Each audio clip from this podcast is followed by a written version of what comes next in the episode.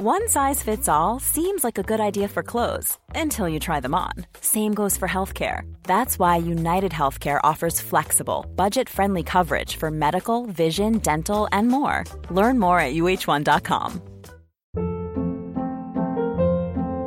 Hold up. What was that? Boring. No flavor. That was as bad as those leftovers you ate all week. Kiki Palmer here, and it's time to say hello to something fresh and guilt-free. Hello Fresh. Jazz up dinner with pecan-crusted chicken or garlic butter shrimp scampi. Now that's music to my mouth. Hello Fresh. Let's get this dinner party started. Discover all the delicious possibilities at hellofresh.com.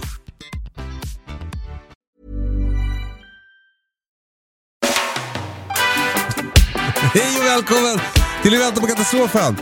Jag heter Kalle Zackari Wahlström och med mig har jag även denna vecka det allvetande oraklet från de värmländska skogarna. Patrik Sellman. Hej Patrik. Hej Kalle. Hur är läget? Alltså det är... Eh, jag var ju på en eh, föreläsningsturné förra veckan. Ja, Och... Eh, Götalandsturnén. Nej, eh, ja, jo precis. Götalandsturnén. Ja. Exakt. Det var ju eh, Borgunda, Bredared, Karlskrona och Gnosjö. Eh, alltså man känner sig... Ja men du vet man sitter ju här uppe i skogen på ett berg liksom och sådär och vi poddar och man får massa så här. Men när man får komma ut och träffa människor sådär. Ja. Alltså, eh, jag tycker att det är eh, väldigt, väldigt stort faktiskt. Ja. Det känns... Eh, nej men eh, du vet det här att man... eh, Det ger drivkraft. Just det här att folk är med, vi gör det här tillsammans liksom. Ja, men det är så krångligt, alltså det är väldigt krångligt med poddar tycker jag. För det, det är väldigt mycket att man bara pratar ut i luften. Att det är mest att du och jag sitter och surrar. Ja. Så jag kan bli ibland så förvånad när folk vet om saker som jag trodde att jag... Alltså jag tänker att jag har sagt det bara till dig, men det, är till, det har jag sagt till Ja men det är konstigt. Och, eh, det är inte, alltså, med tv-program så är det ju oftast liksom... ah, Jag vet inte. Det blir som, man får lite mer feedback kanske. Och sen är det, du, du har ju koll, bättre koll på mailen och sånt där. Så det kanske, du kanske märker av det mer i just det här fallet. Men, jag tycker att det är så himla spännande. Alltså, det är konstigt att tänka att ni lyssnar faktiskt där ute.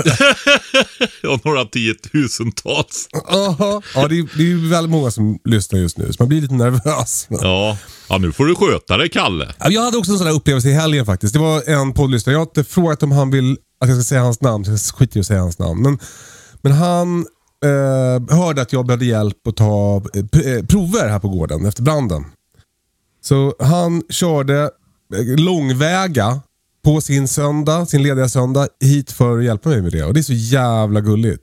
Och så är det så här, ja men typ som, så säger han så här, som tack för podd. Alltså det är så jävla, jävla fint. Alltså man blir helt rörd. Ja. Nej, men det har eh, varit så. Det motiverar. Vi har ju kört i tre år nu.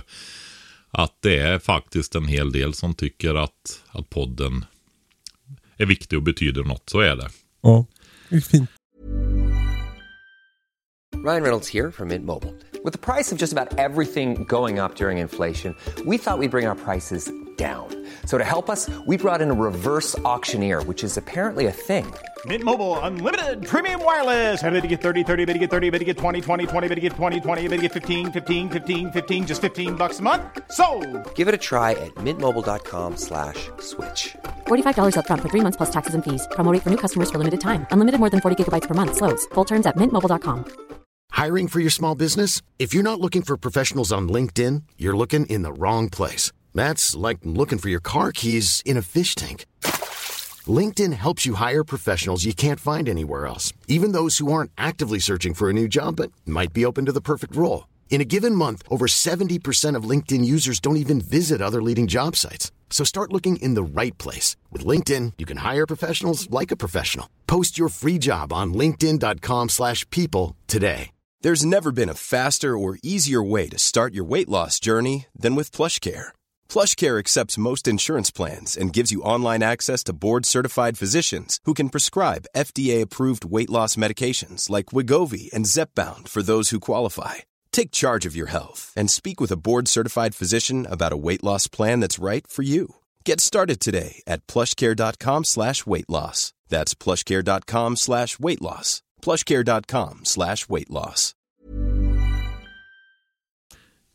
Eh, vi började förra veckan, eh, Patrik, att eh, eh, repetera vår minnesramsa Hemskt vis. Som står för du, du, du, hälsa, energi, mat, skydd, kommunikation, transport, vatten, information och säkerhet.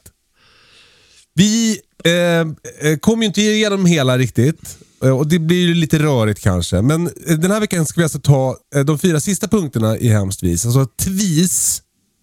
Transport, vatten, information och säkerhet. Är det någonting du vill komplettera till förra veckans avsnitt Patrik? Eller ska vi gå direkt på transport?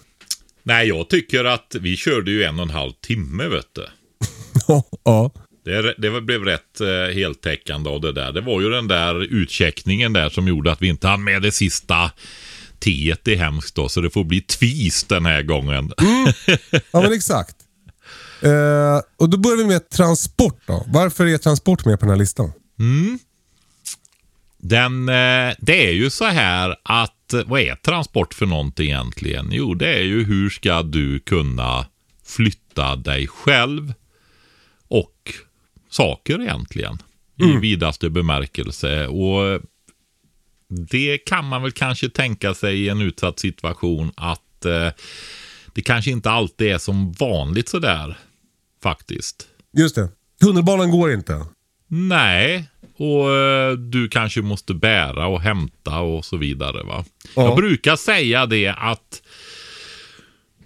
ämnet transport börjar med ett par rejäla kängor så att du verkligen kan gå ute i alla väder året runt. Gud vad bra. Där börjar ju transportämnet någonstans va. Converse. Nej, Nej. nej. Rejäla kängor. Ja. Eh, men det är också det där transport, hur, om det är på jobbet och behöver ta det hem och ingenting fungerar och då åker normalt allmänna eh, kommunikationer. Eller det kan ju vara bil också, men alla broar är stängda eller ja, du, du är avstängt på något sätt. Va? Blockerat kanske. Ja. Eh, hur ska du ta dig hem? Ja. Ja, men då behöver du ju ha ett par rejäla skor på arbetsplatsen Ja. som har klädkoden eh, eh, högklackat normalt sett. Just det. Typ. Rullskridskor, kan det vara någonting? Ja, det blir ju vissa tider på året i så fall. Det går ju lite fortare. Mm. Så är det. Ja, varför inte?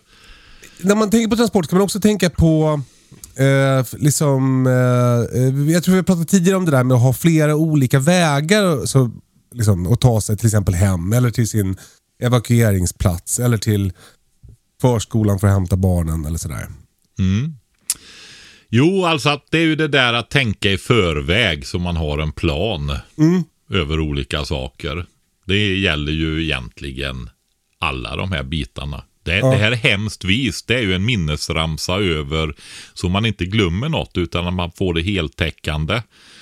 Eh, den går ju att applicera ifrån Ja, egentligen till och med den där lilla dosan att ha i fickan. va. Alltså eh, varje dagsutrustningen då, va? eller hemgångsväskan eller sånt. Va? Eller en totalt självförsörjande gård Ja, för hur lång tid som helst. Alltså hela skalan då. just det. Ja. Eh, nej men det är också så här egentligen så i transport ingår ju väskor och ryggsäckar och sådana saker också. Hur ska du kunna transportera dina saker? Ja, Eh, du måste ju kunna bära med dig dem. Jag tänker sådana här saker som eh, ma, vad heter det? Res, du vet sån här kärra som man har resväskor och sånt på. Jag har ju magasinskärror här. De är lite robustare och klarar 250 kilo och sånt där. är det en pirra du pratar om då? Då är det pirra ja. Ja. Men det är kanske lite klumpigt på många ställen. Utan då kanske man kan ha en sån... Eh, men vad kallas de? Väskkärr? Alltså det är en sån här liten som man, när man köper ehm, eh, fyra flak öl på Ja. Finlandsfärjan. Ja, men typ sådana grejer och lite rejälare kanske. Och jag tänker även på en sån här, om man är lite äldre och så, en Dramaten. Mm, vet, en sån där väska som de har och går och handlar med. Som de Men drar Det kan även sen. yngre ha. Exakt. Ja. Och det finns ju eh, rätt robusta, stora och så. Och jag, de där tänker jag på. Tänk om du ska gå och hämta vattendunkar Ja. fyllda med vatten. Ja. Alltså, eh, ja, men det är ju många som inte är så jättestarka. Nej. Och eh, den sån tar du ju ett par 25 litare med dig i alla fall va. Många har väl barnvagnar hemma också? Är inte det jättebra? Ja, det skulle det faktiskt kunna vara. Eller hur? Ja, De har absolut. ofta ganska bra terränghjul också om man har en Ja. sån vagn. Eh, ja, men precis. Om du behöver förflytta dig till fots och har så små barn, då är ju barnvagnen absolut en del av hur du tänker kring om du måste evakuera och så vidare. Va? Jag och Britta var ju på eh, Lesbos för några år sedan och gjorde ett tv-program och, och drog ganska- ganska snabbt in i att eh, liksom börja försöka hjälpa flyktingarna där i det här flyktinglägret Moria. Ja. För att det var så jävla hemskt där. Men en stor grej då som vi höll på och köpte för. Vi samlade in massa pengar och så köpte vi en massa grejer då till folk i Moria. Det var just barnvagnar. Eh, för att eh, även lite större barn kan ju sitta i en barnvagn och det är jävligt tungt att bära dem långa sträckor om de har blivit lite äldre. Och även för saker och sådär. Så, så det var väldigt, eh, väldigt uppskattat. Ett uppskattat hjälpmedel för de som, som var på flykt där. Mm. Ja. Så det kan ju vara bra. Spar er barnvagn. Ja. Sälj den inte. ja, precis. Ja, när du berättar detta så tänker jag på min granne här nere, en ung kvinna. Hon har ju en eh, storebror då. Och men sen fick hon två pojkar till på en gång. Och, det är, för, och han är ju inte, vad kan han vara? Han är ju max två år äldre än de andra, tror jag i alla fall. va. Alltså, när du sa att hon har, hon har en storbror så är det ett barn som hon har som är storbror till hennes andra barn. Ja, ja, ja, Ja, precis, ja. precis. Som också är ett litet barn. va. Just det. Så hon har Och- tre små barn. Ja, så precis exakt två tvillingar och så en storebrorsa som är nog herregud. två eller knappt två år äldre då. Kämpa. Och eh, ja, men ja, men det gör hon också. Hon har byggt upp eh, grönsaksland på ett par hundra kvadratmeter och sköter och sånt också. Herregud. Under tiden. Plus Sluta att hon skryt. dri- driver företag. Ja, men det är ju roligt när sådana kommer till bygden. Men i alla fall, barnvagn. När hon kommer med sin tvillingkärra med en sån här, jag vet inte vad de kallas, men du vet att det är att barnet kan stå, tror jag det är Ja, som en sån här ståbräda med hjul. Jag tror det var ståbräda, men i alla fall att storebrorsan kan åka med också i värsta fall. Ja, ja. Tre småbarn och... ja, men precis. Och, och då, är liksom för henne, som, som exempel då, då är det att hon ska tänka att hon, att hon måste ha en plan för det där om hon måste till exempel evakuera från sitt hus. Ja, och eh, då vill jag om man har alltså en eh, mycket småbarn, stor familj eller ja, även en, det blir ju mycket packning med småbarn. Den eh, väskan som jag, alltså ryggsäck i all ära. Men den ska bäras också. Ja. Och eh, det finns eh, ju sådana här vad säger man? Duffelbägar med hjul på. Säger man så? Ja, det kan man säga. Så här stora, 100-150 liters. Mm, mer som en trunk. Ja, exakt. Ja. Eh, med handtag och så på så att man kan dra den. Just det. Och då får du möjlighet till alla, ja men du vet, mycket mat, hygienprodukter och allt som behövs med småbarn för att få Ja. det att funka. Va? Så det är en sak att ha färdigpackad också. Ja. Och det, det jag skulle säga det när det gäller den där då, eftersom jag har haft en del småbarnsfamiljer runt mig och tittat på det där.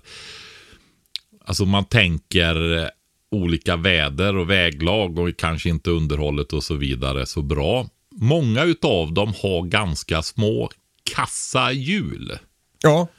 Och de är dessutom infällda i kärran väldigt mycket så de står ut bara lite. Alltså tänk lite slask och snö där liksom så knökas ju det där fullt.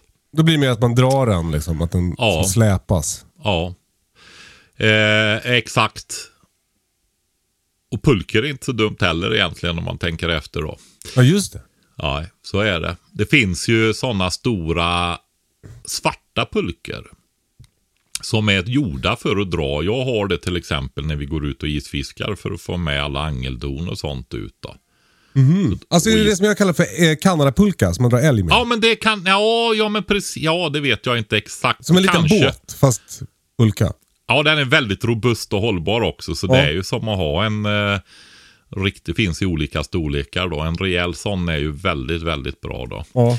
Men eh, duffelbägen där, se till att det är stora utanpåliggande hjul. Jag har sett att det finns och man ska inte dra sig för att titta på sådana här som är för hockey, crossåkare och sådana där grejer. Gud vilket bra tips. Ja, eh, för det blir ofta väldigt robusta. Jag såg en, min son har ju en ettåring och en på gång.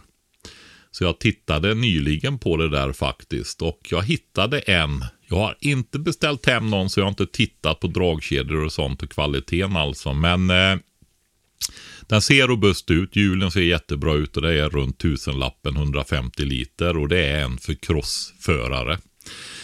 Och det är till och med så här att det är en liten plastmatta i underkanten som du kan rulla ut och stå på när du byter om då som crossförare. Va? Men den Jaha. kan man ju tänka sig är väldigt bra om man ska byta blöjor eller göra någonting sånt också. Perfekt. Så ja, det kan man googla på och se om man hittar för runt tusenlappen 150 liter. Gud vilket bra tips. Och en sån här väska med hjul kan ju också ett barn sitta på ska man dra dem. Exakt. Ja. Eh, men det där är ju liksom eh, om allt verkligen har skitit sig. Eh, en grej som jag tänker ryms här inom transport också, det är ju det här tipset som du kör, att du aldrig låter bilen gå under halvtank. Mm. Att alltid se till att man har bränsle i bilen. Så Ja. att man kan ta sig. Ja. Det är ju i och för sig, jag får väl säga så här då att det, det är ju något att eftersträva och det finns säkert de som klarar det alltid men man behöver ju inte dra på till det sista i alla fall där. Nej. Sen har ju vi, för bilen är ju central när det gäller eh, transporter såklart va. Ja. För många. Speciellt om man har så att man ska evakuera längre sträckor och sånt där. Ehm, så reservdunk till exempel som finns i. Att man Ja. ser över det här med om jag behöver åka väldigt snabbt till en plats där va. Ja. Så att jag har drivmedel och eh, jag skulle nog säga ändå att dubbla drivmedelsmängden mot vad du behöver. Kortaste vägen ska du nog planera för om du behöver ta omvägar eller få problem eller någonting sånt där. Just det. Men sen är det ju mycket annat i bilen också. Det har vi pratat lite grann tidigare om i vinter när vi, de har fastnat i snön och sånt där. Men att man ser till så att man kan komma fram. Alltså, med lite fantasi så kan man ju föreställa sig värdet av att ha en bil i utsatta situationer och hålla igång den. Ja. Reservdäck Ja. till exempel som nästan aldrig finns nu. Då. Vad är alternativet till det? Ja, det är ju snabblagningsmedel som är sådär. Annars kan man ju titta på faktiskt att kunna laga och 12 volts kompressor i bilen om man vill det. Mm.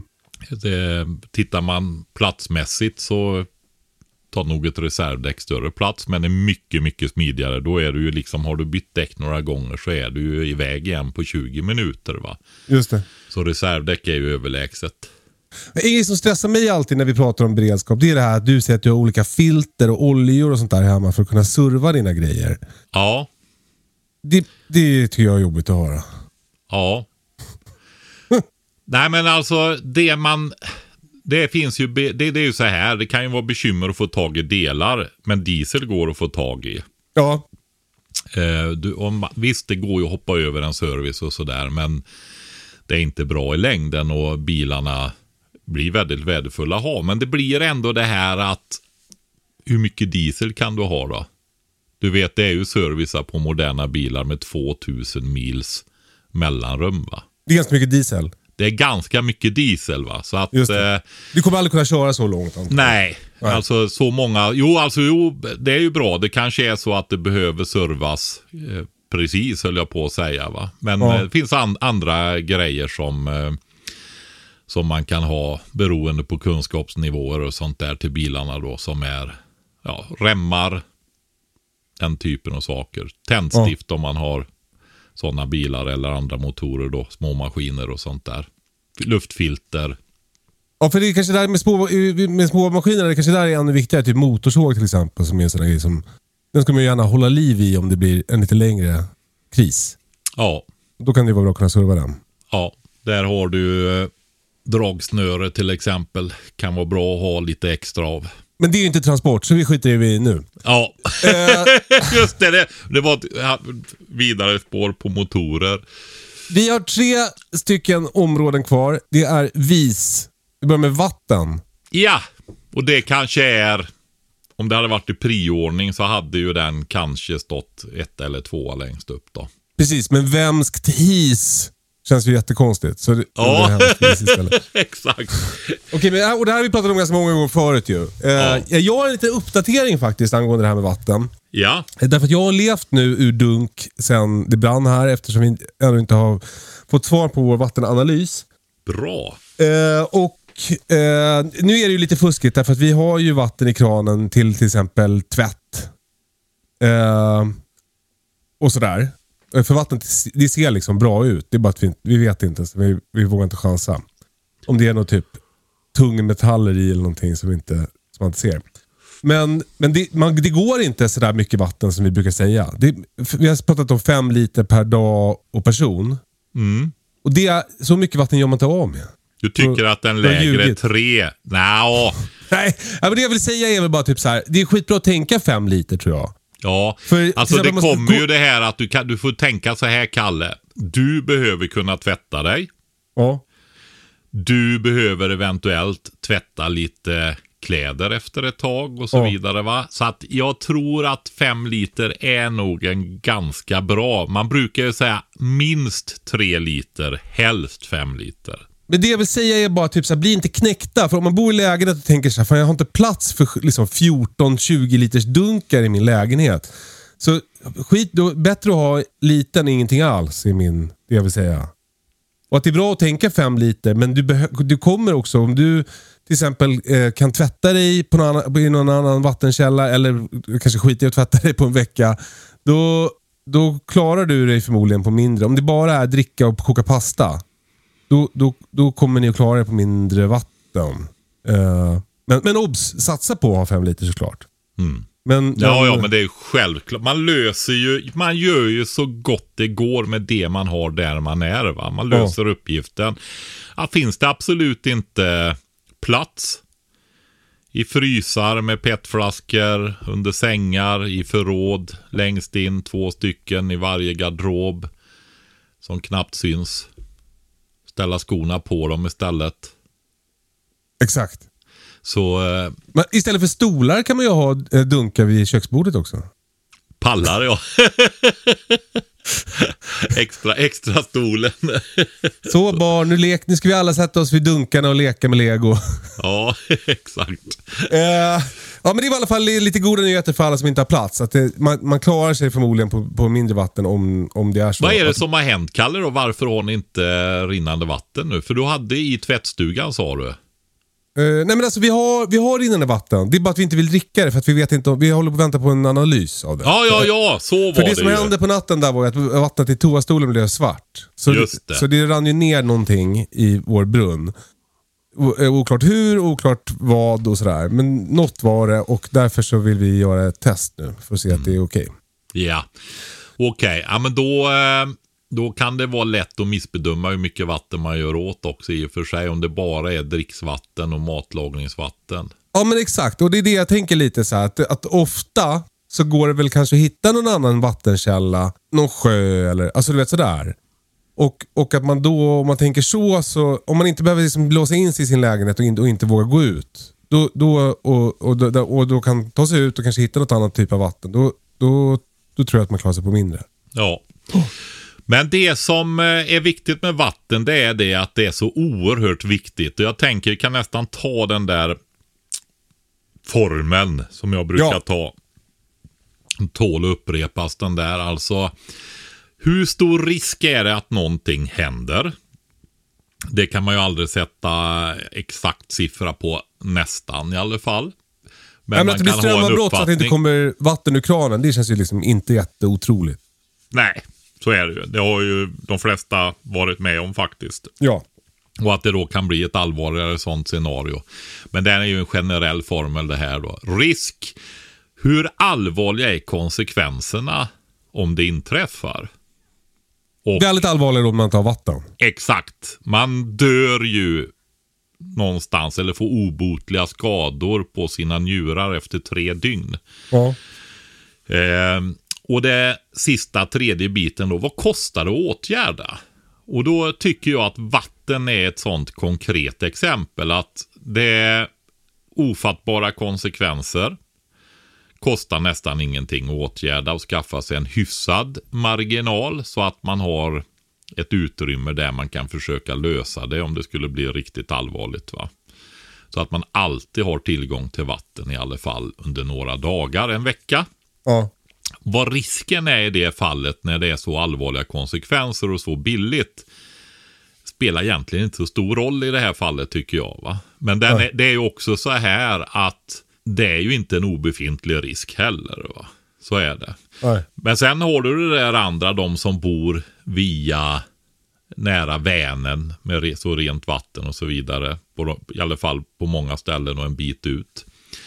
Eh, de har egna grävda brunnar och sådana saker. Då kan man ju prata om att det blir kontaminerat. Och där är det ju lite andra riskförhållanden och sånt där. Men återigen, oavsett vad du tycker att du har för fina källor och inte behöver ha sådana där löjliga vattendunkar. Så ha alltid sådana där vattendunkar. Därför att du vet inte om den andra källan kan funka va. Snyggt. Det är så. Du ska alltid ha vattendunkar hemma. Till, för att skapa ett utrymme för att det är så allvarligt om du inte får tag i rent vatten. Va? Hallå, jag kom på nu. Borde jag, kan jag lika gärna bara köra mitt eh, kranvatten genom ett sån här vattenfilter? Tar det bort sånt?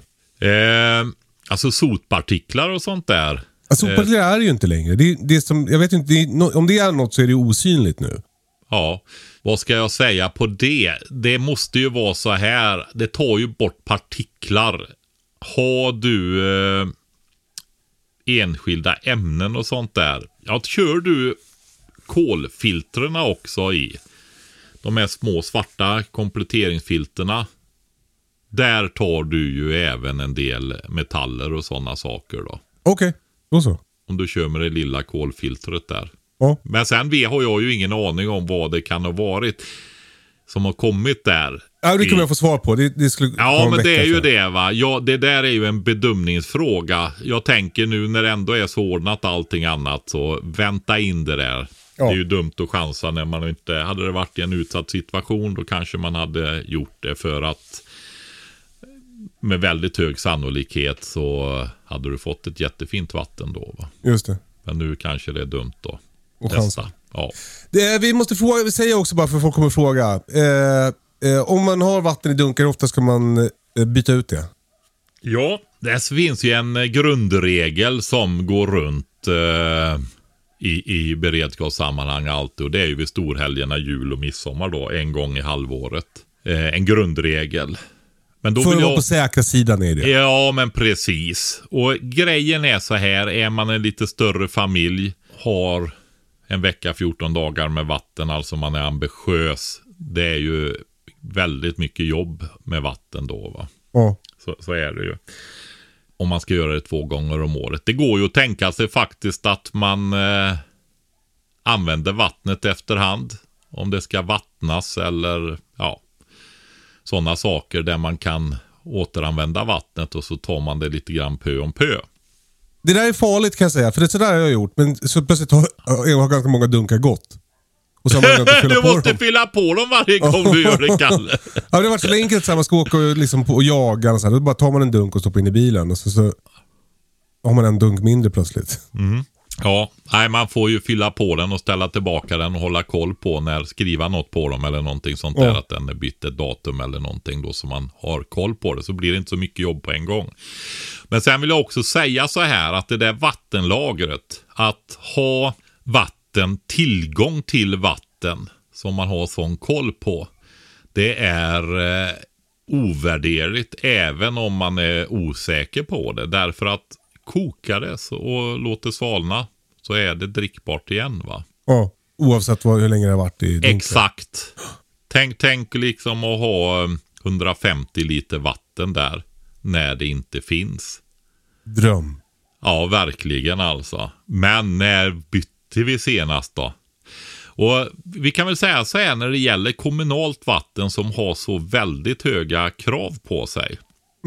Vattenrening och sådana saker. Så, så alltså, jag har inte hört det senaste. Det finns, pågår ju ett antal test runt om då utav privatpersoner men också utav Västerås kommun. Och när vi var i kontakt med dem för några år sedan då hade de ju kört i flera år och det var inget fel på vattnet. Det var inte sju år? Var det så länge Jag tror till? det. Jag får ja, det. Eller och, ja, men i alla fall. Så är det ju också va. Sen Västerås, Sveriges beredskapskommun nummer ett. Du, ja, Ja, de, de känns som att de satsar. ja, det gör de verkligen. Eh, men så, det, så sånt vatten håller förmodligen längre. Stor sannolikhet. Och har du eget vatten och det var lite bakterier i när ni gjorde provet men det var tjänligt. Ja, då eh, finns det ju chans att de där ökar sig, ö, förökar sig då. Va? Ja. Men... Eh, Och det är samma när, när man förvarar. Det är ju samma regler alltid. Mörkt, svalt. svalt. Och så brukar man ju säga torrt också, men det blir lite konstigt när man har vatten. Ja, men för jag har ju jordkällan. Det är svinbra. Det fryser Ja, inte där. exakt. Men sen gör det ingenting om det skulle frysa Nej, det. heller. Bara du ser till att du har lite mindre i behållarna då för att det sväller ju va. En sak som eh, vi pratar om rätt ofta det är ju just det här att ha i frysboxar. Om, eller frysskåp om du inte fyller upp skåpen. Så fyller du i med petflaskor helt enkelt. Som är fyllda till, ja, där det börjar smalna av i halsen ungefär då. För då blir ju det också kylklampar som hjälper till att hålla kyltemperatur, frystemperaturen i, under längre tid. Det blir Just ju det. som en större kall massa som blir svårare och, eller tar längre tid att värma upp. Så då blir det extra kylklampar i frysen så länge du inte utnyttjar platsen då. Så en, en frys ska ju vara nästan full eller full hela tiden. För då håller den längre tid vid strömavbrott då. Ett annat sånt här tips som jag hör ibland, det är att om man har mycket burkar, så konservburkar, så honungsburkar och sånt där som vi håller på med när vi konserverar och, Ja. och lägger in och så här. Att när man förvarar dem, att man kan förvara dem med vatten i. Ja, Men jag tycker det verkar lite pilligt, men, men eh, det kanske är ett bra tips för någon. Ja, men jag tänker eh, begränsade ytor och i och för sig håller man på med konservering och har burkar och sånt där så kanske man inte har de allra trängsta utrymmena. Men Och om det är någon som konserverar i en etta någonstans, då vill, får ni höra av er, för då vill vi ge er ett diplom. ja, ja precis. Ja, det blir ju lite burkar. Fyllda burkar i skafferier och källare och tomma burkar i handkammaren. Fan Det- vilka burkar som brann upp förresten.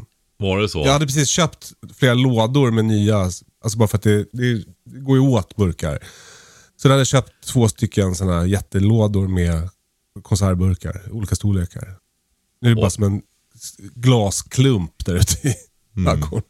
Ja. Så är det ju. Det, det, jag har tänkt mycket på det där. Senast nu när jag höll på med fröna faktiskt, Kalle. En Ja. liten utvikare. Alltså jag borde ju göra tre ställen med fröer. Fördela fröerna på tre ställen. Alltså våran tre-regel. Förstår Ja. du? Ja. Alltså att man... eh, tä- Tänk när det verkligen gäller och man har de här jättefina fröförråden som jag har byggt upp. Ja. Både med egna fröer och köpta fröer och sådär. Stora mängder med väl utvalda sorter som funkar här och vi vill ha och tycker om och är nöjda Det är som, som en sexnovell där Patrik. Nu- Går du igång nu Kalle? Ja, Stora fina lager med utvalda sorter. ja, exakt. Tänk, det är ju så. Ja, tänk om det brinner då ja. Ja, exakt. Det är borta. Ja, om du då istället hade haft flera, dem på flera ställen. Har visst, du hade haft mindre, men du hade haft kvar de här värdefulla sorterna och Ja. fröer. Så att det räcker. Men helvete vad jobbigt att ha. Då ska man ha tre ställen att ha. Alltså det är, man har ju fullt sjå med att ha ett ställe. Ja, och hålla Men- ordning där ja. Ja. Men så är det absolut. Så är det. Och eh, Men jag på vatten. ja, precis. Eh, en annan fråga vi ofta får är hur man gör rent dunkarna. Om man behöver göra rent dunkarna då när man byter vatten. Mm. Hur gör man? Alltså, eh, en utav de grejer som man, man får ju diska ur dem då. Eh, kan du göra. Skitjobbigt ju. Ja, men alltså ta i en någon droppe gäss eller annat diskmedel och eh, ljummet vatten eller kallvatten om du bara har det. Och skölj ur den. Ja. Och sen kan man ta en tesked klorin i till exempel. Med Ja. lite vatten och skaka runt den i det där då.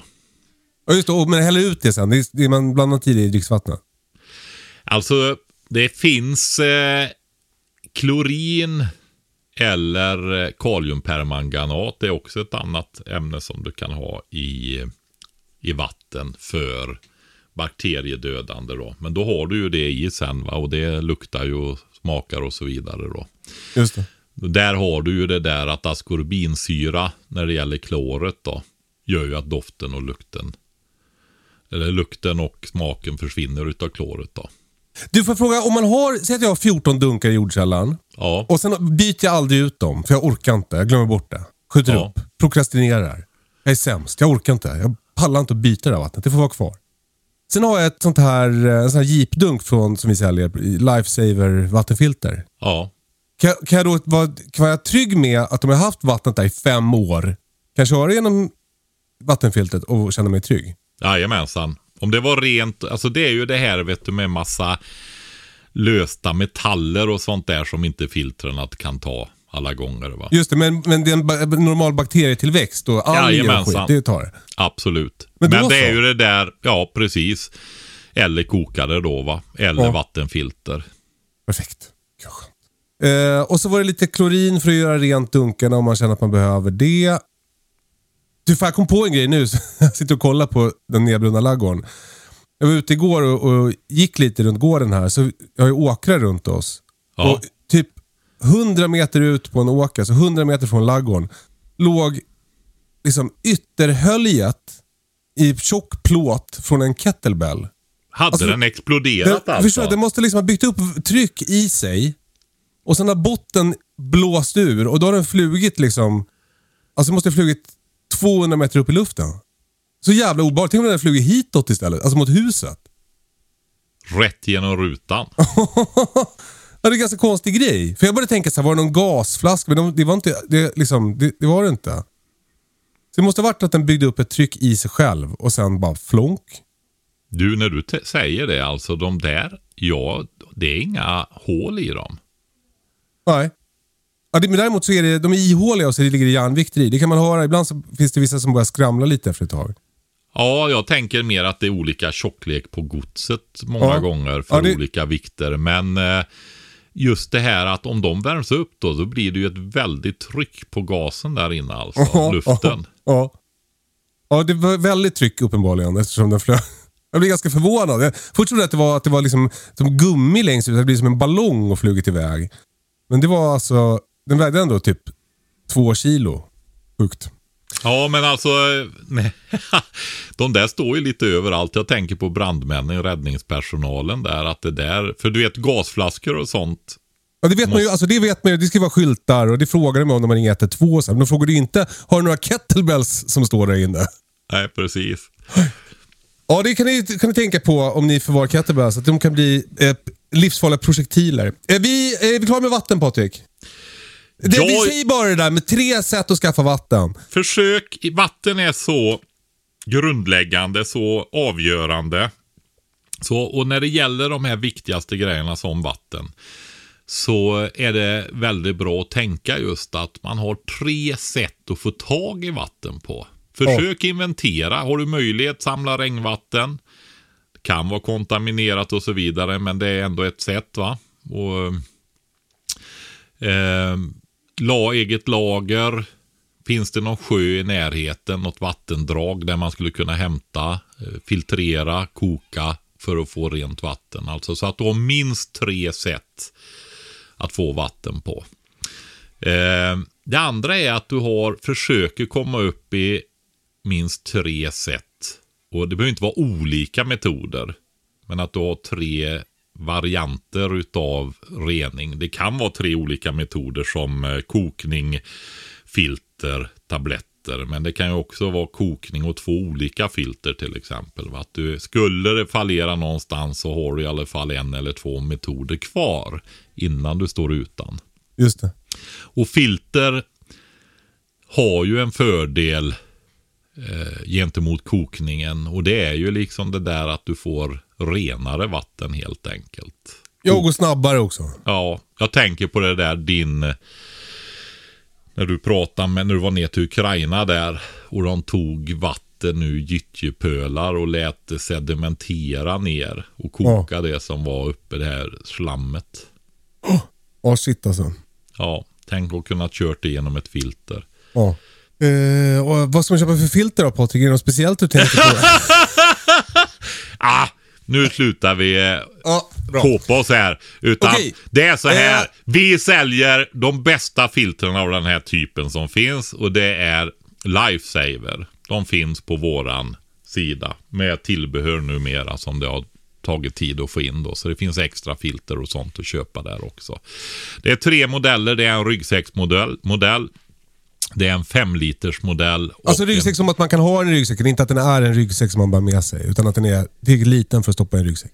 Ja, exakt. Ja. Bärbar kan vi säga då. Ja. Och femlitaren, ja, den eller 20-litaren som är som en jeepdunk då för fordon och sådana grejer. va. Ja. Eller ett stort eh, filter för en större grupp eller någonting sånt där. Va? Det som är speciellt med de filtrerna det är ju det att du bygger upp ett tryck. Du har eh, ett ställe där du fyller på smutsigt vatten.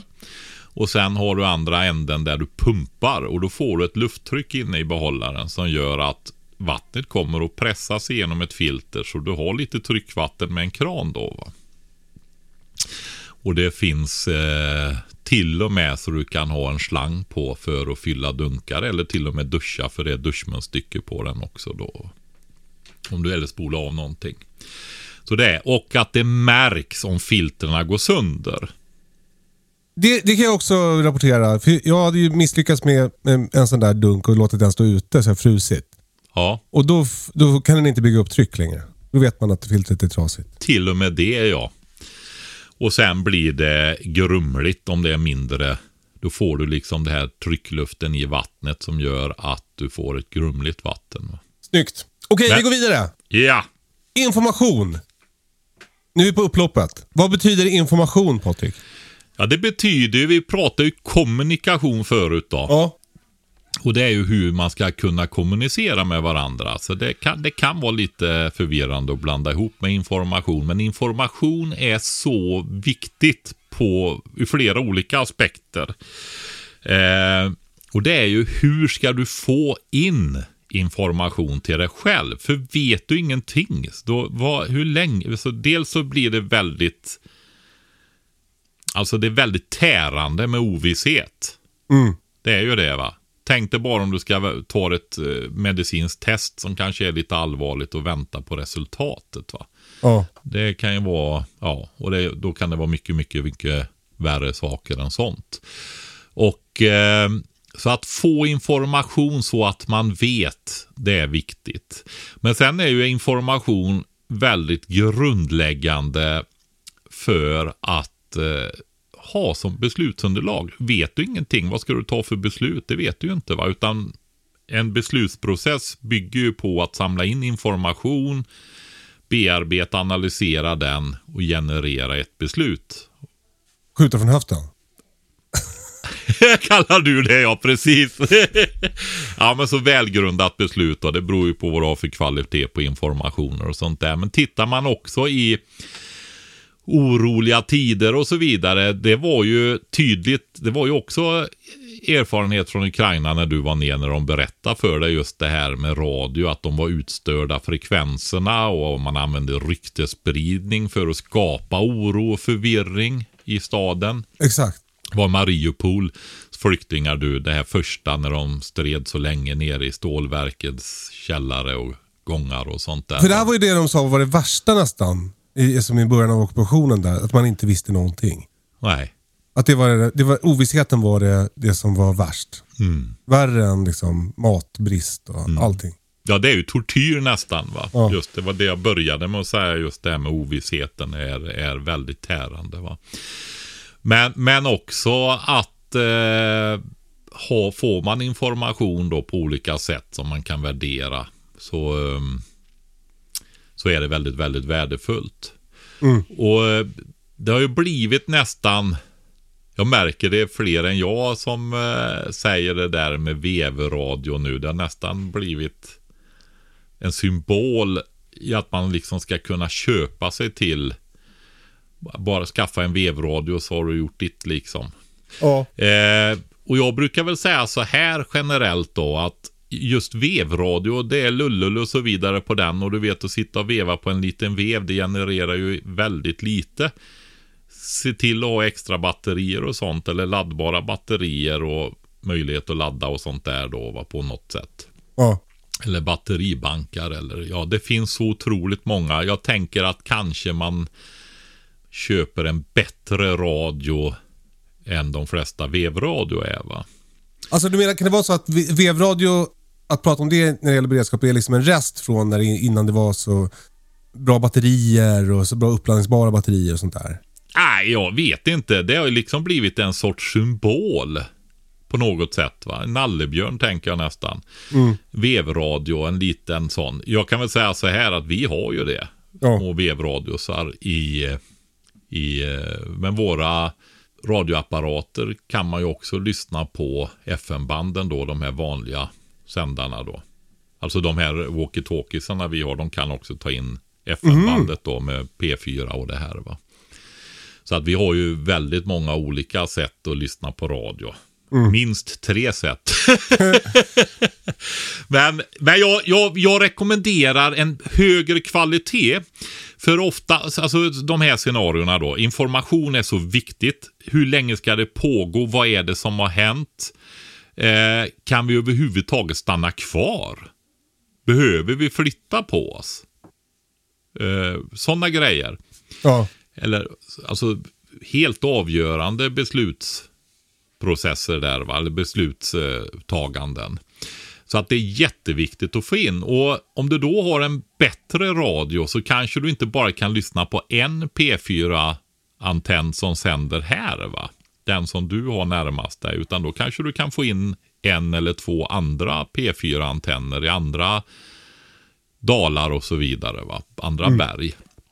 Och eh, till och med att du kan ha så att du kan lyssna på kortvåg. Att du kan lyssna på kortvågstationer på olika ställen då. Kanske i alla fall i Europa, Storbritannien, kontinenten och sådana saker. Ifall det inte funkar alls här så kan vad har hänt i Sverige egentligen? va? Då kan du eventuellt få information därifrån istället. Då har du liksom höjt din förmåga. Eh, En annan grej som har slagit igenom eh, på senare år är ju eh, Starlink-terminaler. Alltså sätt att skaffa internet direkt med satellit. Mm. Eh, Är det någonting som du förespråkar? Alltså inte för eh, radio. Nej, men för information tänker jag. Ja, men inte istället för radio. Ja, jag förstår. Inte istället. Eh, Starlink är säkert jättebra, men eh, ja, vanlig radio är ju inte så otroligt. Visst, du behöver ju sändarmaster och så vidare, men tittar man på P4-bandet som är det grundläggande informations, det brukar säga att det var en av de få grejer som vi hade från eh, kalla kriget när vi hade ett sånt där fantastiskt eh, totalförsvar med hög civil beredskap och lager och ekonomiskt försvar och så vidare. Va? Som de inte har förstört. Så att det här lokalradion, Radio P4 för information, det finns kvar som system. Och eh, det är väl så att i och med att det gör det också nu och framförallt nu då när man skärper till sig så hoppas jag ju att de skapar bättre redundans eh, och möjligheter att upprätthålla den informationsnivån då just på P4. Brittas farsa har ju fan varit eh, eh, beredskapschef på SVT. Ja, Så han har liksom jobbat med att se till att, det, att, att information kan komma ut även i händelse av kris. ja, Om Kaknästornet sprängs så måste man fortfarande kunna göra TV. Men ni vill väl se hjälp, har köpt en bondgård även om ryssen har anfallit, tänker jag. Eh, Nej, okej, men, var- alltså du kan ju tänka dig om någon känd person kommer och lägger ut, eh, pratar till folk i tv-sändning. Och jag, när jag säger det så hör jag ju samtidigt en tanke i skallen här. Just det här med hur det där kan missbrukas. Med sådana här AI-animationer där det ser ut som det är någon Ja. det ser ut som det är svenska kungen som pratar och så är det bara en animation va? Och så sprider de nu Ja. har svenska staten gett upp, alla lägger ner vapnen. Ja, men då vet ju alla, alla som lyssnar på podden känner ju till att om ni får höra att motståndet har upphört, då är det eh, falskt.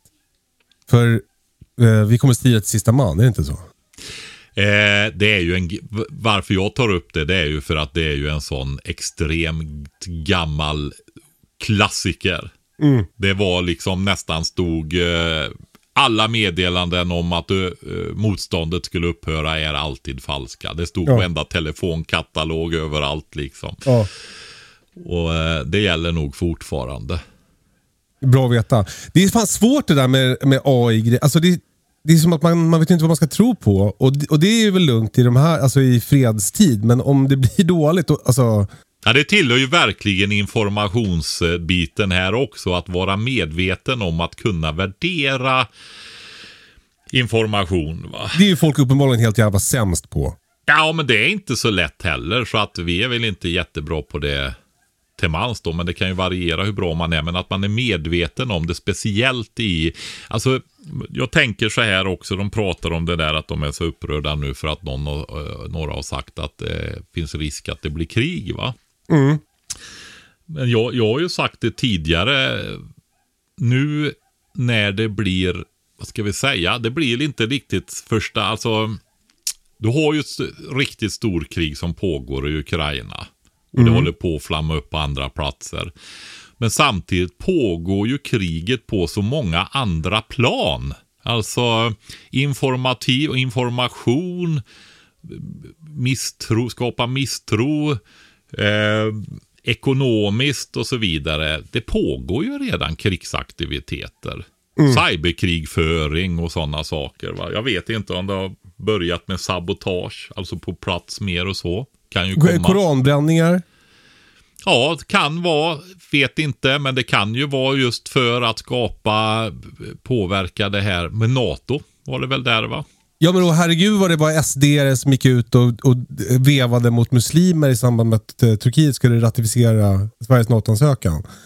Ja, Det skulle ju förbjudas halvmånar och det skulle förbjudas det ena och det andra. Och det, var ju, det kändes ju väldigt, väldigt vältajmat med den där NATO-processen. Ja. Ja, jag är inte så insatt i alltihopa det där. Jag, men, Ja, liksom, men det men det är i alla fall att man ser upp med sådana här saker och framförallt kanske det blir ju mer och mer komplicerat i och med att det är det här med AI.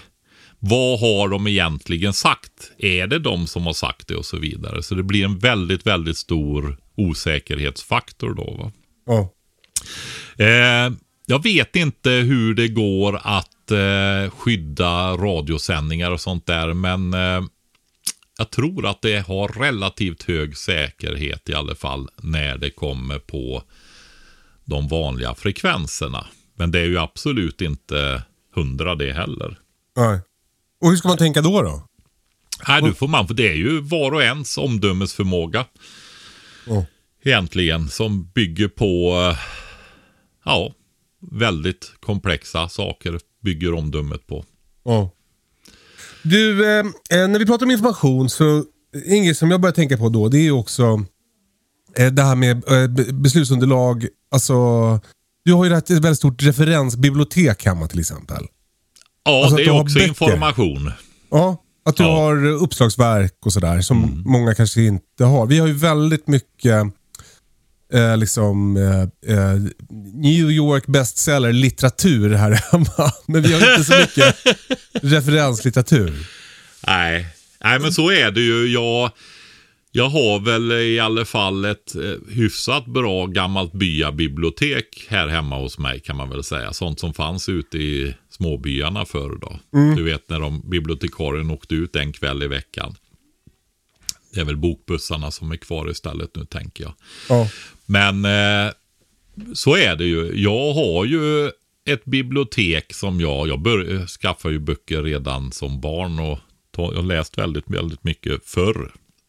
Nu har jag för dåligt arbetsminne för att, att läsa jättemycket då, men det blir mest som referenslitteratur då. Och det finns ju väldigt, väldigt mycket. Ja men alltså om man tänker sig att du inte kommer åt internet som är en oerhört komplex infrastruktur för att det ska funka. Även om du har det här med att det kan vara byggt för Alltså det var ju en militär infrastruktur från början. Så att den byggdes ju för att hålla. Alltså att när det gick sönder åt ett håll så kunde det gå andra vägar. Och, och det där finns ju kvar. Jag vet när vi byggde vårat nät här. Sunne kommun då som också drog sina kommunstamnät fiber.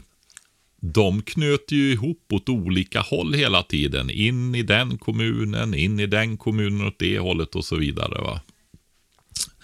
Så att eh, det kan gå två vägar. Smart. Redundansregeln. Ja, men exakt. Att det fanns eh, flera vägar som informationen kunde gå då. Men, men det är alltså ingenting som är någonting som är självklart att kunna upprätthålla. Ja, men ni kan ju göra den där eh, övningen. Eh, Att man försöker prata om någonting och så får man inte googla. För det, man vet ju väldigt få saker nu för tiden. För att man är så van vid att alltid kunna kolla upp grejer. Ja, det är som att hjärnan rationellt vet att ja, men det går ju att kolla där, då behöver jag inte komma ihåg det. Och det här är ju, vi pratade väl om när vi pratade om kommunikation, men att skriva upp telefonnummer till exempel kan ju vara, kan ju vara en bra grej. Ja, Och likaså för transport att ha en bilatlas i bilen. Om du inte kan använda telefonen för att navigera. exakt. För det är också en Ja. grej som man, inte, som man har liksom har lärt sig av med. Ja, Alltså för, för unga lyssnare, jag vet inte om ni fattar hur det var förr. Att man fick- var tvungen att, liksom, var tvungen att ringa och så var man tvungen att göra upp en plan för hur man skulle ta sig någonstans. Och Då fick man liksom komma ihåg alla steg. Sväng vänster vid affären. Och sen kör du 200 meter och sen är det första hög. Så där fick man hålla på liksom innan GPSen. ja och så den som satt i passagerarsätet var ju ofta kartläsare. Jaha. Ja. Satt med kartan framför sig. Ja, nu är det höger här nästa mot väg 22. Ja. Så var det. Så testa, alltså det här är också eh, som brandövningar. Ni testar att ta er någonstans utan GPS för att se hur lätt det är. Ja. ja jag har eh, i bilarna så är det faktiskt eh, både en Sverige-nordisk och en europeisk A4 Atlas som sitter i fickorna bak på sätena, framsätena. Så har ni inte det, då, då ligger ni efter. Ja, exakt. Men det bara. Europa Patrik. Tänk om du måste Ja. evakuera ut ur Europa då? Vad Ja, då? ja, där gick gränsen. Då får Ja. det lösa sig helt enkelt. Ja. Men det är samma sak faktiskt. Jag har, i, jag har ju gjort större evakuering slash flyktväskor till våran familj och till mina barns familjer. Och i dem finns det faktiskt en fick eh, vägatlas över Norden då. Jaha. Och det blir ju så att det är ju inte lika detaljerat. Men å andra sidan ska du bära på den också. Va? Ja.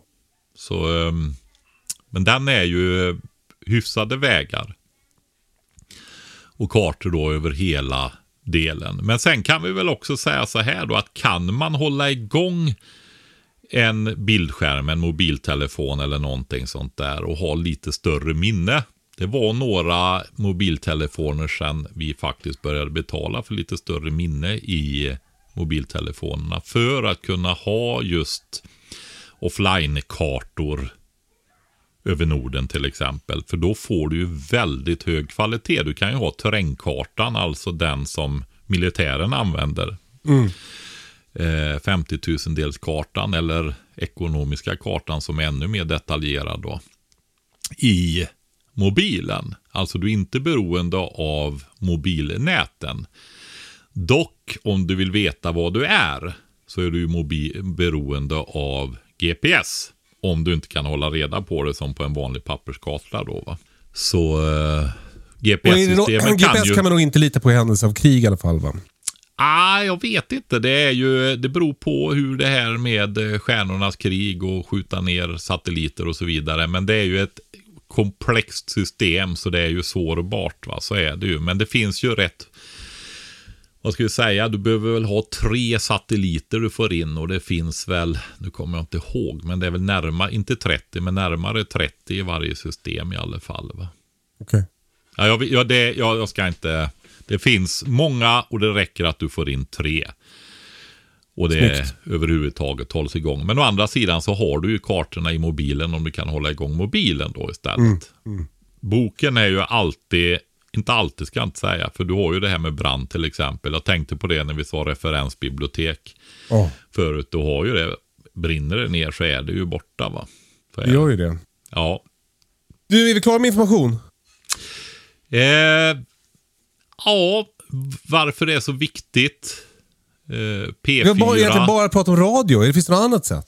Ja, det gör det ju såklart. Alltså det beror ju på situation. Man eh, kan ju helt enkelt skicka iväg, gå dit, titta, hämta, ta reda på saker, spana. Du är ju drönare.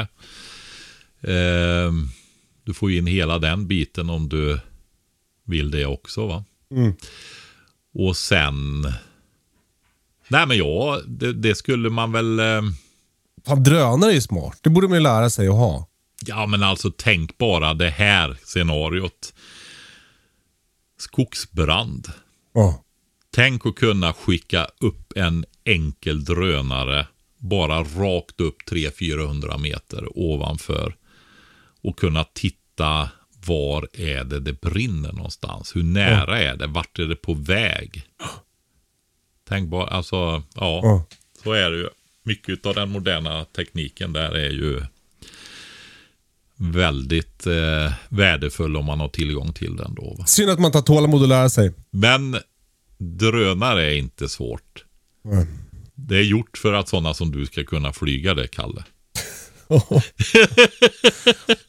Eh, okej, vi går vidare från information till den sista bokstaven i hemskt vis och det är säkerhet. Där kommer drönare också in kan man väl säga. Ja, det gör den ju i och med det scenariot jag räknade upp där så har det ju verkligen med säkerhet att göra. va. Ja. Men, men eh, eh, berätta, hur ska man tänka med säkerhet? Eh, alltså säkerhet är ju egentligen att förbereda också då att det inte ska hända otrevliga saker. Och vi var inne lite grann på det i förra avsnittet när vi pratade om hälsa. Och eh, det här att förebygga skador. Det är ju säkerhet i allra högsta grad va. Skyddsutrustning. Ja, och där har du ju sådana saker som eh, kan vara att du har rejäla skor. Stålhätta. Kan, ja, stålhätta eller trampskydd om du är i sådana miljöer där det är relevant då. Men annars att du har rejäla skor överhuvudtaget då så du inte får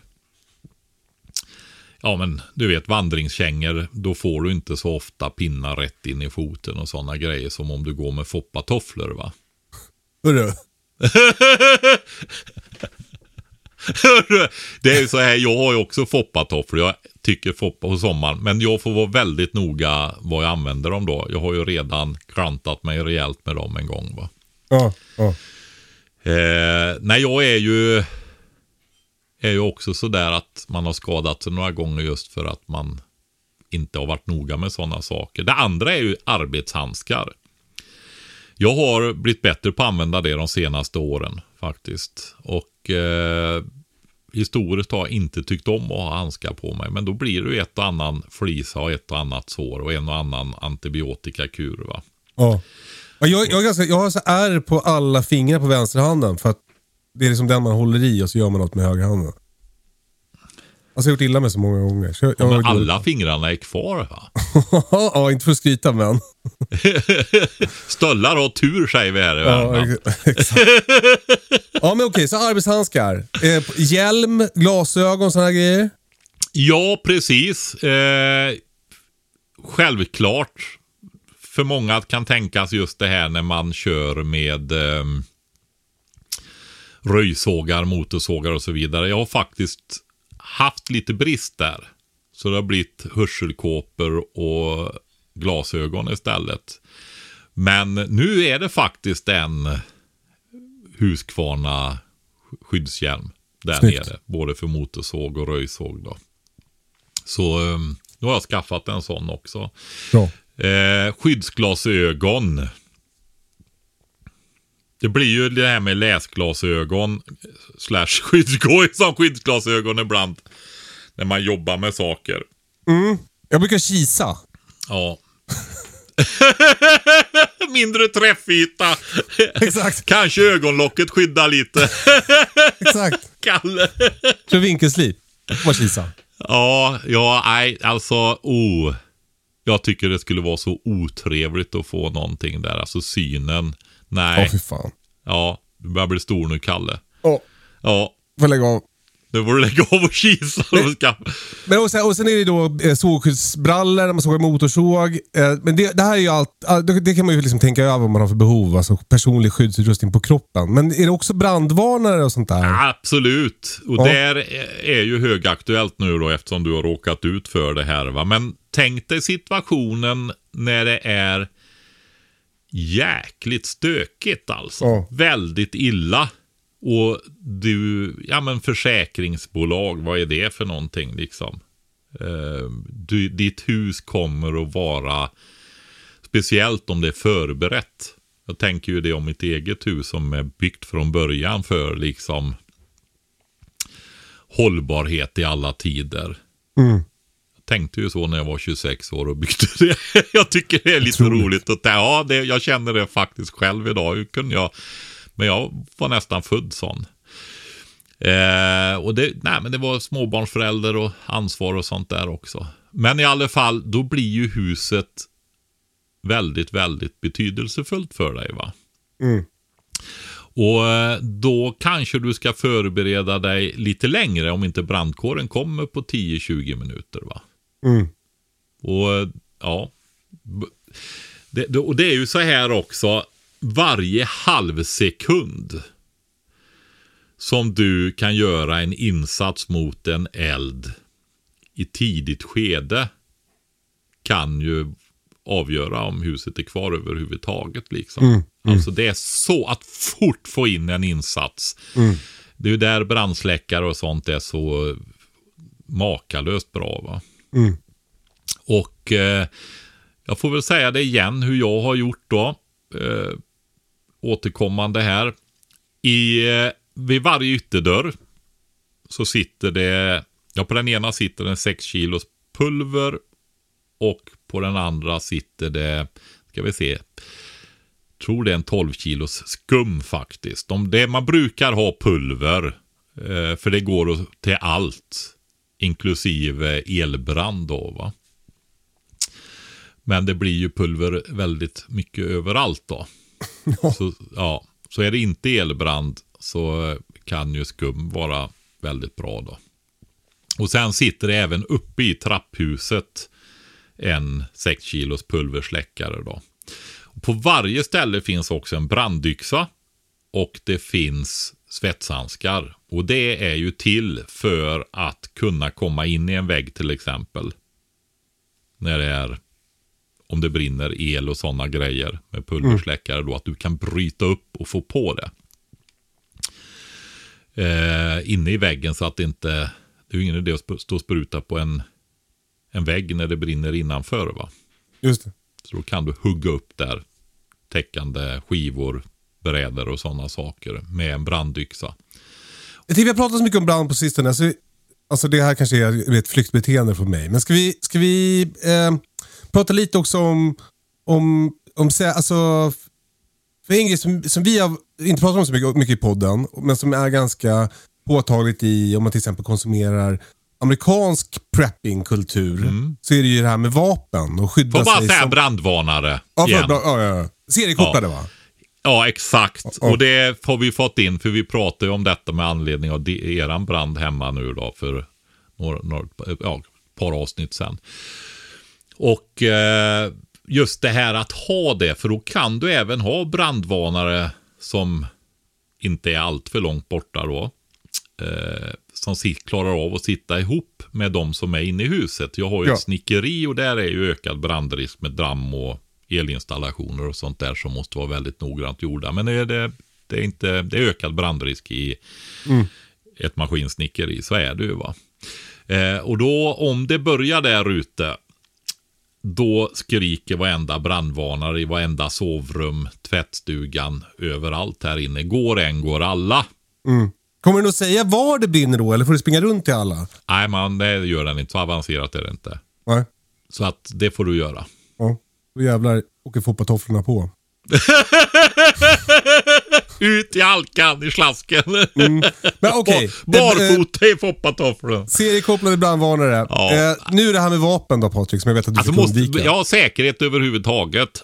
Ja. När det gäller kriminalitet och sånt då. Ja. Nej, men alltså eh, är det väldigt, väldigt illa med beredskapen i ett land så kommer ju situationen fort att bli väldigt desperat. Och då beter sig människor väldigt illa. Mm. Jag har ju insett det för jättemånga, många, många, många decennier sedan. Och det har varit ett bekymmer när man ser hur folk är här. Att de inte eh, bryr sig om vad som ska hända med deras barn och barnbarns framtid egentligen då. Va? Alltså den, eh, ja, ja, jag tycker inte om att säga sådana där alltför nedvärderande ord. Men, eh, så jag låter bli det. Men det är inte vackert va. Nej. Och det är ju därför jag sitter här med dig. Har gjort i tre år och pratar om det här. För vi måste se till att vi får med många, många, många fler. va. Mm. Alla egentligen. Därför alternativet är inte bra. Och, Ja, det där att, att, att liksom, eh, din beredskap är allas beredskap. Ja, men eh, det här att vi får, det kommer ju bli fruktansvärt med alla människor som inte har förberett sig någonting. Ja. Alltså, eh, de har ju barn och sånt också folk va. Ja. Så att eh, de, och det- är också någonstans att det blir som en symbol för en kultur som är rätt kass på många sätt om jag ska vara riktigt ärlig. Va? För vad ligger det för likgiltighet i det där? Va? Och jag brukar ju säga det att det kanske inte är hatet som är kärlekens motsats egentligen, utan det är likgiltigheten. Va? Så att eh, det är jätteviktigt och det är därför jag också åker runt. Och när jag åker runt så är det ju väldigt mycket de som, i alla fall när det är föreläsningar som, då kommer ju de som är intresserade. va. Just det. Och det jag vill då är ju att ge, ja men alltså min föreläsning handlar ju om att det går ju liksom inte att låta bli egentligen. Va? Det är så pass illa, så pass sårbart och det finns inte mycket utan det är vi som måste göra det. va och vad alternativen är och så vidare. Och man ger argument, men också att människor ska känna det liksom att vi måste hjälpas åt. Va? När man eh, har den där eftertänksamheten i kroppen liksom där att när det här går inte, vi måste få med fler. va. Men sen är det, ska man väl också säga så här att eh, det blir ju ändå så att det finns en säkerhetsrisk med kriminalitet därför att det finns kriminella människor helt enkelt. Det finns människor som inte är så snälla. Och om samhällskontraktet rivs, alltså om staten inte längre kan upprätthålla sina åtaganden, då kommer det ju där antagligen bli värre. Ja, ja, man brukar väl prata om enprocentarna tror jag, de här kriminella va? Brukar man inte göra det? Ja, de brukar göra det om inte annat. De har ju på sina motorcykelvästar står det en, enprocentare. Jag vet inte om det, finns, om det är forskning bakom det eller om det är bara en grej man Nej, säger. men att det är i alla fall en, en viss eh, andel av befolkningen som är kriminellt tänkande. Då? Ja. Och eh, då kan man ju tänka sig så här att om inte risken eh, att åka in i finkan och häktet finns alls i princip, så ökar väl förmodligen, då kommer det vara de där som egentligen är kriminellt tänkande, men tänker att de helst vill sova hemma. Om de nog kan vara kriminella och sova hemma i alla fall så kliver in fler på den arenan. Va? Det är väl inte en otänkbar logik, och tänk, eh, eller ja, otänkbar scenario. Eh, så att det kommer att öka helt enkelt. Va? Och eh, det man kan göra, så här, alltså det är ju en fråga det där och den är ju väldigt känslig. För Ja, men det, jag- jag tycker också man också ska prata om kanske att, att liksom, eh, oftast är folk kriminella för att de inte ser något annat alternativ. Och, och Om det blir en kris och folk inte har mat, då kommer ju också den delen av befolkningen som inte längre ser ett alternativ bli större. Ja, det var ju det jag syftade på förut, det där att vi måste få med alla. När barnen svälter, va, då eh, kan man tänka sig göra fler saker än vad man kanske trodde. Så finns ju såklart. Så att jag skulle vilja säga så här att den som inte är med och förbereder sig nu när samhället är så otroligt sårbart som det är. va. Och det är lite grann så här att om du inte kan se samhällets sårbarhet idag, kanske det beror på att din förmåga att se det inte är så stor. Det kan vara så. Pratar du med mig? Ja, du har ju varit med i matchen länge, Kalle. Du, du hamnar över där gränsen. Ja, ja, skönt. ja. Så Hur känns det för är kritik? Förlåt. Ja. Nej, men vad var jag nu, Kalle? Jag var in på ett spår där med... Om man, eh, inte, om man inte fattar allvaret Jo, nu. men det här det är känsliga som jag vill nämna så att alla vet det. För det här är viktigt.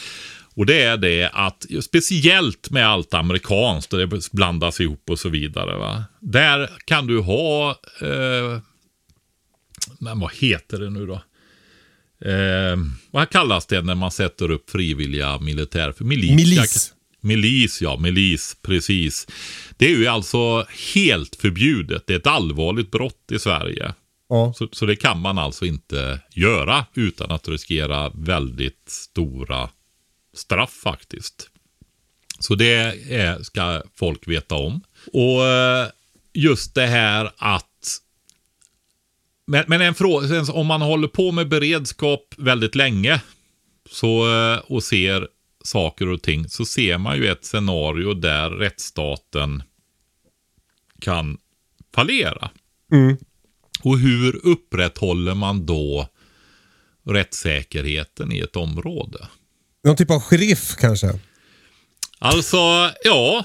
Eh, jag tror inte det är tillåtet enligt lagen heller. Men om du då har en bred folklig förankring i ett område Ja. och gör det. det vi har ju faktiskt haft eh, väldigt decentraliserat polissystem. Det var ju faktiskt kommunalt förut. Det var kommunalt när vi hade de här dryga 2000 kommunerna. Då hade du, ja Gräsmark här nere har haft en egen polis till exempel va. Men är länsman, är det, kommer det därifrån eller? Alltså du, nu skulle jag haft med min pappa här. Ja, då hade han gått igång. Ja, det hade han. Han är gammal polis. Han har faktiskt varit med ända från eh, kommunala tiden, när det blev statligt och sådär. Men jag, inte, jag vågar faktiskt inte det, för du hör ju själv att det är ordet län med, va? Att det Ja. fanns olika, eh, precis som det är i USA nu, att du har i vissa stater sheriffer, folkvalda till och med, va? Och eh, sen har du eh, Federal polis och så vidare. federal och så vidare. Ja. det lyser en sån lampa om länsman där faktiskt. Att det är någon som är kopplad till länet då som det hette förut. Nu heter det ju regioner va. Alltså så det är värre om länsman kommer, för den lokala polisen kanske man känner och kan surra med. Men länsman, det, det låter läskigare för det är någon man inte känner från storstan. Ja. Ja men tänk dig det polissystemet där när du hade lokala poliser, så kommunala. Och då hade du tio gånger fler kommuner dessutom, så de var väldigt lokalt förankrade. Och så hade de sin poli, kommunala polis som de anställde i varje liten kommun. Det låter ju, alltså, det låter ju suktigt tycker jag. Alltså, Alltså jag, jag tycker att det är en väldigt bra betang, betongplatta och att sen man kan eh, stärka upp runt omkring en sån eh, lokal polisorganisation med, eh, ja men du vet utredningskompetens och sånt va. Ja. Mord. Alltså att det blir lite mer som i, att polisväsendet blir lite mer som eh, eh, polismästaren i Lasse-Majas detektivbyrå. Exakt. Och Alltså jag som- tror det ja, lite är, mer, man alltså har lite mer som ju, du. Har spänner ju- ögonen i en så. Ja, man har ju eh, försökt med närpolis eh, reformer och så vidare och faktiskt typ försöka göra det här. Va? Men den sista reformen, då, då lät det, så jag tror de sa rätt ut, nej nu ska vi centralisera polisen så vi kommer närmare invånarna, sa de. Och det är väl ungefär på den nivån det är nu för tiden, höll jag på att säga. Ja. Men eh, eh, i alla fall, hur gör man för att upprätthålla säkerheten i ett område när inte rättsstaten finns där längre? Mm. Och eh, ja, jag tänker så här att man måste nog göra det på bredast tänkbara folkliga förankring lokalt i så fall. Va? Alltså att man utser en representant som får sköta det och som får göra det. Jag kan inte se någon annan lösning. Även om den inte är, jag tror inte den är laglig. Eller jag är ganska säker på att den inte är det. De är stenhårda, allt sånt i Sverige. Mm. Men eh, man kan inte heller släppa saker hur som helst. Utan eh, man måste... Alltså, du har ju ett skräckscenario i det där. Alltså du vet, så här, det, det blir lätt tokigt när det blir mindre grupper av människor och så vidare. Ja. Tänk dig det här med uppbåd och sådana där saker som används på fel sätt. Och, ja. Vad betyder det? Det, ja, men det är ju att eh, uppbåd det är ju liksom eh, grupper av människor då som minsann ska hålla ordning. Finns ju Ja, ja, ja. utrymme för extrem, att det är de som är problemet istället. Va? Det är Mm. inga lätta grejer det här, det kan jag säga. Nej. Verkligen inte. Så att eh, det skulle kunna gå att organisera sådana saker om man gör det eh, ordentligt givetvis. Va? Men det ligger ju utanför det tillåtna i, i det här. Jag, jag skulle väldigt, tycka att det var väldigt mycket bättre om du hade ett mer decentraliserat system. Ja. Eh, Men det är en maktfråga och vi har inte en stat som vill att det ska vara så jättedecentraliserad makt på, på många områden då. Va? Utan de vill hålla i trådarna själva. Så enkelt är det. Men du, en grej som alla undrar över nu är hur mycket vapen måste man ha hemma? Det är så här Kalle att jag bjuder inte på det i podden. Det är ju om man tittar om du bor på Fan vad det landsbygden. till nu när, när du sa sådär Patrik. Vad sa du? Det pirrade till i, i min mage och i alla andra killars magar som lyssnar på podden. Jaha, när du sa, jag bjuder inte på det. Nej. Då får, då får istället våra fantasier eh, flöda fritt. Ja, men jag tänkte i alla fall säga så här att eh, du har ju jaktmöjligheter med vapen också. Ja. Eh, så där kan man ju titta över vad man ska ha för vapen då. Mm. Nej, men jag har ju sagt så här förut, Kalle, att eh, visst, när du, om, om det blir så här totalt kaos och allting och så vidare, så, här, så ja, vad gör man då? Men samtidigt så är det så här att tar du fram ett vapen när marodörerna är där, va? då har du ju eskalerat situationen. Mm. Det är liksom inte bara att ställa sig där och vifta med någonting därför att ja men då har du ju höjt Mm. vålds... Ja men då blir du ju skjuten. Mm. Och kanske då finns det ögonvittnen så blir de andra också Mm. tillintetgjorda då va. Så att det är en väldig risk med vapen också. Mm. Och eh, om man skulle kliva åt det hållet så är det ju så här att eh, då måste du ju ha något hum om vad du gör. Mm. Så är det. Och har du inte det så eh, är nog första reaktionen att den ska vara kvar inne i vapenskåpet. Mm. Ja, det där, är- eh, jag tror jag sagt det på den förut, men min, min eh, tuffa poliskompis har sagt det här till mig. Alltså om, du, om det kommer någon på natten och gör, börjar liksom, ta fyrhjulingen. Ta inte fram geväret vad Nej. den gör. Eh, utan det är bättre att ha en pinne liksom. Som man kan vif- vifta lite med. Men för den, du kommer inte att göra något med pinnen som du kommer att ångra sen. Kan du bra tänka på. Ja, och det är ju inte kanske... Det finns ju så många tuffingar som är relativt unga. Som kanske... Ja, men alltså... Det vet, man vet ju både av egen erfarenhet och vad man har sett av andra att det är väldigt lätt att måla upp en tuff bild av sig själv. Och att det är så enkelt att lösa allting och så vidare. Men du ska leva med sådana saker också sen. Va? Så att eh, man ska nog inte vara för våldsam. En fyrhjuling, vad är det? Verkligen. Så Ja, är det är ju ett vä- väldigt bra sätt att ta sig fram i terrängen. Det är- det går ju dock att driva tanken vidare till värre scenarion. Så att det är inga Verkligen. lätta frågor det här. Och jag, jag är inte så mycket för att liksom eh, romantisera eller eh, du vet spännande runt omkring det där. Därför att det är så komplexa och svåra frågor och framförallt så är det så mycket olagligheter i vårt land runt omkring det där. Så att det, det, vi bjuder lite på det mer än att ta till jakt. Tycker Precis. jag. Ja, för det, det, är, det är så, som jag sa nu då. Och just det här med att eskalera situationer. va. Mm. Så är det.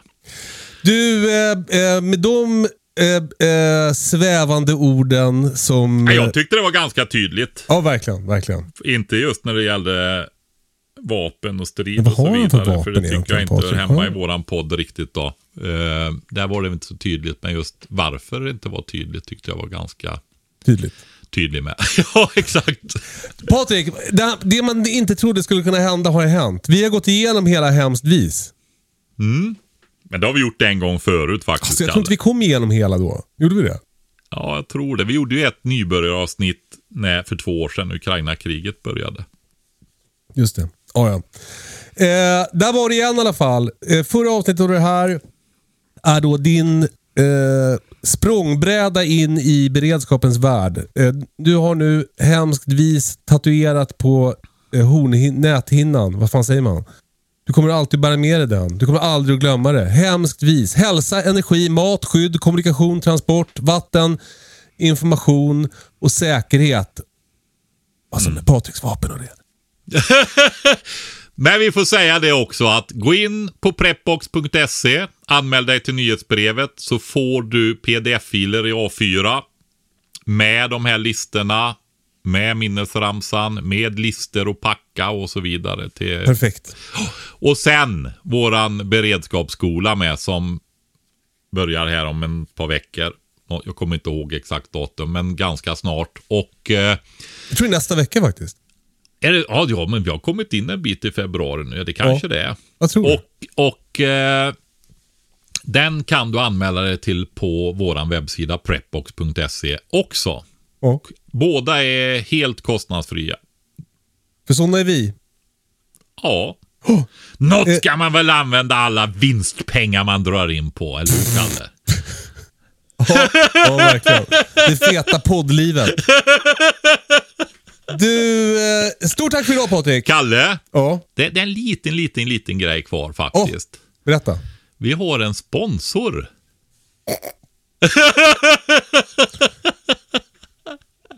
Det har vi faktiskt. Eh, Ja. Även den här veckan är podden sponsrad av Valo Store. Eh, Valo Store är eh, den enda affären du behöver för eh, bärbart ljus, alltså ficklampor och pannlampor, för extra ljus, för gårdsbelysning, för batterier och batteriladdare. Allt sånt där har val och står. Och de är svinbra eh, att ha att göra med. De säljer bara bra grejer. Eh, de har snabba leveranser och bra kundsupport och allt det där. Och så gillar vi dem också. Eh, de har varit mina kompisar i typ ja, men sen de var en affär med två pers och nu är de 40 pers. Så, så de har hängt med och stöttar också podden. Och det, det är vi jättetacksamma för. Och det kanske ni borde vara också. Det gör att ni får höra podden. Så eh, gå in på vår Instagram och klicka på, eh, koden i vår eller på länken i vår prof- profil så får du 15% på val och står eh, grejer. Ja. Du har väl till och med växtbelysning därifrån va? Eller hur blev det till slut med detta? ja inte, jag har inte det än. De har, men de har börjat med det nu. Så det, det kan man köpa där också. Men köpte inte du, eller fick, fick inte du eh, lampor, LED-lampor som du Jo köpte? just det, de det var arbetsbelysning. Just det. Ja, du använder ju den. Så det, de, jag den har jag ju som min växtbelysning. Exakt. Ja. Men de har nu börjat med riktig växtbelysning som är dyrare och eh, typ samma funktion. Men, men eh, kanske lite mer anpassat ljus och så vidare. Men, nej, men för det får vi ta i nästa podd nu när vi körde den här nybörjargrejen. Vi får ta, det är ju dags att så nu va. Och det kan vara bra med extra belysning och sånt också nu då. Fan, det var en, en lyssnare som hörde av sig och frågade så här. Du, jag tänkte att du kanske inte har hunnit så så mycket nu eftersom med branden och det. Ska jag dra upp lite extra planter åt dig? Hur gulligt var det? Ja, Alltså fy fan vad fint. Jag har inte hunnit så. så det var ju nej, inte jag perfekt. heller, men jag ska göra det nu faktiskt. Jaha. Ja, det skulle jag ju också kunna göra. Men eh, jag tror inte att jag kommer att förmå mig själv. Det är sånt kaos här på gården. Det som, känns som olustigt. Och, det är fan. Men du har väl garaget kvar där du har dina plantuppdragningsställen och Ja, men det är liksom, det, det får ju liksom bära ett, eh, axla ett tyngre last nu när, det, är- när vi inte har förvaring i det andra. Det är så lite kaos där inne. Ännu mer Okej, kaos än ja vanligt. precis. Du har ont om tak som jag har. Ja, exakt. Eh, Sjunkit ner på min nivå? Nej, det har du faktiskt inte. Du ligger lite högre, Kalle. Jag tror att vi nästa vecka kan prata lite om en uppdatering kring hur det går för mig med sanering och så vidare. Då tror jag att jag har kommit vidare lite. Ja, men jag tycker vi tar lite sådd också då. Ja. För vi, har, vi har ju nämligen en fröbox också, Kalle, som vi säljer. Det får vi prata om nästa vecka Patrik. Det gör vi. Eh, ja, eh, klicka på länken på, eh, i vår profil så får du 15% på val och står. Ta hand om er och fortsätt skicka frågor till hejkatastrofen.se. Mm, det ska vi ta upp också nu, frågor framöver igen. I och med branden och det här nybörjaravsnitten så har det inte blivit på tre avsnitt. Så det ska vi bli bättre på igen, för vi får väldigt mycket frågor. Kul. Fortfarande. Och det är jätteroligt. Och det, det finns lite grann det här med hur ska jag göra med öppna mark, köpa gård och hur ska jag lägga upp det, hur ska jag bli, och du vet, runt omkring det där små brukandet på lite högre nivå som man skulle kunna ta ett avsnitt också faktiskt. Gud vad kul. Köpa markavsnittet. Ja, typ. Eh, ja men då, då säger vi så. Det ha det så vi. bra. Puss och kram, hej då! Hej då!